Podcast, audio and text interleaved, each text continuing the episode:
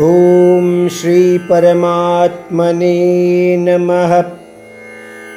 राजविद्या राजगुह्ययोगो नामः। अथ नवमोऽध्यायः।